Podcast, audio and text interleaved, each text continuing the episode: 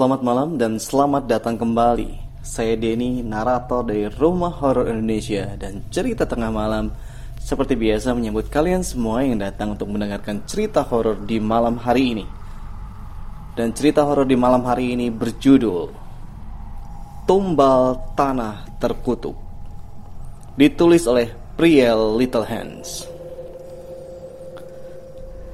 Rasanya peristiwa itu sudah berlangsung lama mungkin sekitar 30 tahun yang lalu. Ya, tatkala telepon genggam belum ada, bahkan orang-orang masih harus antri menunggu di tempat-tempat tertentu yang dipasang telepon koin. Maka jika terjadi kecelakaan, akan sulit untuk kita menghubungi rumah sakit ataupun ambulans. Tidak seperti sekarang yang serba mudah dan serba cepat. Sama seperti yang terjadi saat itu. Seorang tukang bangunan terpaksa harus kehilangan nyawa karena terlambat ditolong. Tak ada yang tahu apakah kecelakaan yang terjadi di rumah itu murni kecelakaan atau rumah itu meminta tumbal. Pernah dengar rumah yang meminta tumbal? Begini kisahnya. Surya baru saja membeli sebidang tanah di sebuah kompleks perumahan. Saat itu daerah tersebut masihlah sepi. Belum banyak rumah-rumah berdiri, apalagi berpenghuni. Pohon bambu masih terlihat di mana-mana. Belum lagi suara-suara binatang malam yang terdengar jelas di telinga siapa saja yang melalui daerah tersebut. Surya membeli tanah di daerah tersebut karena harganya yang relatif masih murah dan letaknya tidak terlalu di pinggir kota. Surya berencana membangun rumah tersebut untuk tempat tinggalnya dan keluarga. Persiapan demi persiapan mulai dilakukan Pak Surya, mulai dari pasir, bata, batu, besi, semen dan lainnya. Tak lupa, Pak Surya juga memakai jasa tukang bangunan beserta arsitek. Pak Surya berencana membangun rumahnya dua lantai, maka ia memilih-milih bahan yang kuat agar pondasi pun berdiri kokoh saat bangunan itu pun jadi. Pembangunan pun mulai berjalan. Seperti biasa, para tukang bekerja dengan pengawasan seorang mandor. Ada yang mengaduk semen, ada yang menyusun bata, ada pula yang mendapatkan tugas di bagian atas rumah. Kegiatan tersebut terus berjalan dengan baik. Selang beberapa waktu, rumah Pak Surya sudah mulai siap huni. Para pekerja hanya tinggal mengecat dan memulai beberapa bagian. Ada juga yang mulai memasang-masang lampu. Karena Pak Surya membangun rumah dengan model lantai dua yang terbuka atapnya, maka selama mereka menyelesaikan tugas akhir, bagian yang nantinya akan terbuka ditutup terlebih dahulu dengan papan triplex. Tujuannya agar para pekerja tersebut dapat melakukan pekerjaan memasang lampu gantung dengan menapaki triplex tersebut. Pekerja pun melakukan pekerjaannya dengan baik, tanpa masalah yang berarti hingga suatu ketika. Apa itu?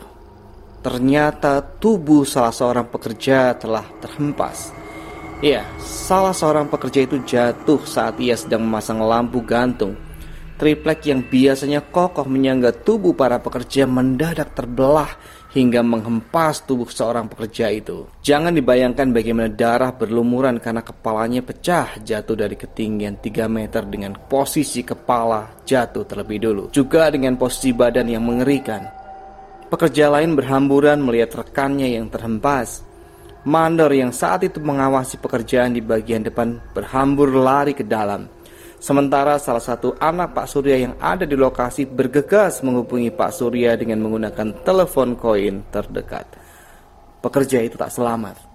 Ia meninggal di tempat. Pembangunan rumah terhenti beberapa minggu. Pak Surya dan mandor rumah mengurus semua hingga selesai. Lalu pembangunan akhirnya bisa dimulai kembali. Saat semua orang sudah terlihat lupa dengan peristiwa tersebut, tiba-tiba datang salah satu warga yang tinggal tak jauh dari rumah yang sedang dibangun itu. Selamat sore Pak Surya, sapa tangga yang memang sudah mengenal Pak Surya. Oh, sore. Selamat sore Pak Bambang, balas Pak Surya. Wah, sepertinya rumah Pak Surya sebentar lagi sudah siap ditempati ya. Terlihat sudah hampir selesai nih, ujar Pak Bambang basa-basi. Betul pak, sebentar lagi saya dan keluarga bakal jadi tetangga betulan dengan bapak Salut Pak Surya dengan tersenyum Oh ya pak, maaf nih Ngomong-ngomong tentang kecelakaan salah satu pekerja itu cukup mengejutkan ya Lanjut Pak Bambang seperti ingin menyampaikan sesuatu yang lainnya. Iya Pak, siapa yang tidak terkejut jika seorang pekerja tewas seketika saat bekerja seperti itu? Pak Surya menyaut dengan mulai kurang nyaman. Maaf nih Pak, bukannya niat ikut campur. Tapi sebelum Bapak ingin mulai membangun rumah ini, apakah Bapak sudah izin dulu ke pemilik tanah? Lanjut Pak Bambang. Maksud Bapak apa ya? Tanya Pak Surya penasaran. Maka mulailah Pak Bambang bercerita. Konon, tanah yang sekarang sedang dibangun oleh Pak Surya merupakan tanah keramat, tanah yang dikutuk karena pernah terjadi pembunuhan di tanah itu. Jadi, dahulu kala daerah perumahan ini memang lebih menyeramkan. Penuh pepohonan dan hampir tak ada penghuni. Saat mulai dibangun jalan dan rumah, tanah ini dibiarkan kosong oleh pemiliknya. Ya, pemiliknya yang merupakan keturunan Belanda membiarkan tanah ini terbengkelai begitu saja.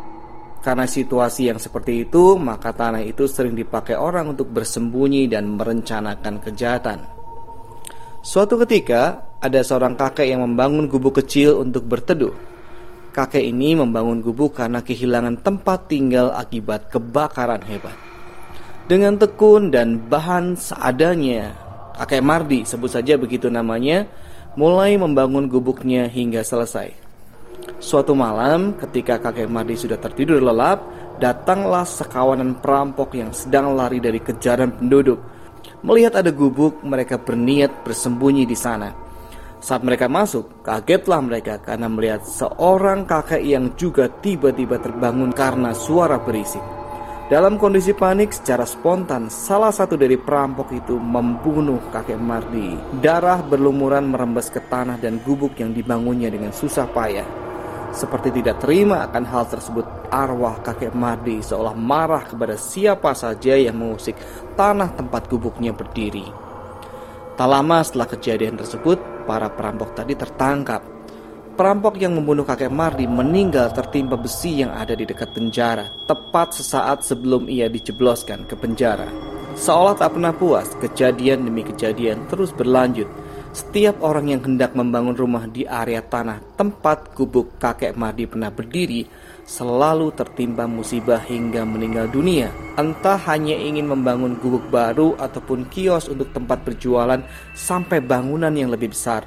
Selalu saja salah seorang pekerjanya akan meninggal dunia karena kecelakaan kerja. Hingga ada seorang pintar yang mampu berkomunikasi dengan sang kakek.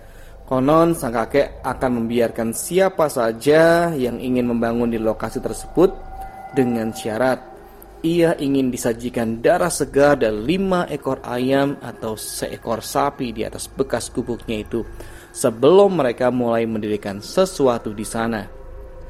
Benar saja, ketika tanah lapang tersebut hendak dijadikan lapangan oleh warga, mereka menyajikan darah segar dari seekor sapi tepat di lahan bekas gubuk kakek mati berdiri dan tidak ada kejadian apa pun yang terjadi. Mungkin mitos tersebut sudah lama tak terdengar. Mungkin juga generasi sekarang semakin tak mempercayai mitos tersebut. Maka tak heran jika Pak Surya pun tidak mengetahui hal tersebut hingga harus mengalami musibah yang demikian.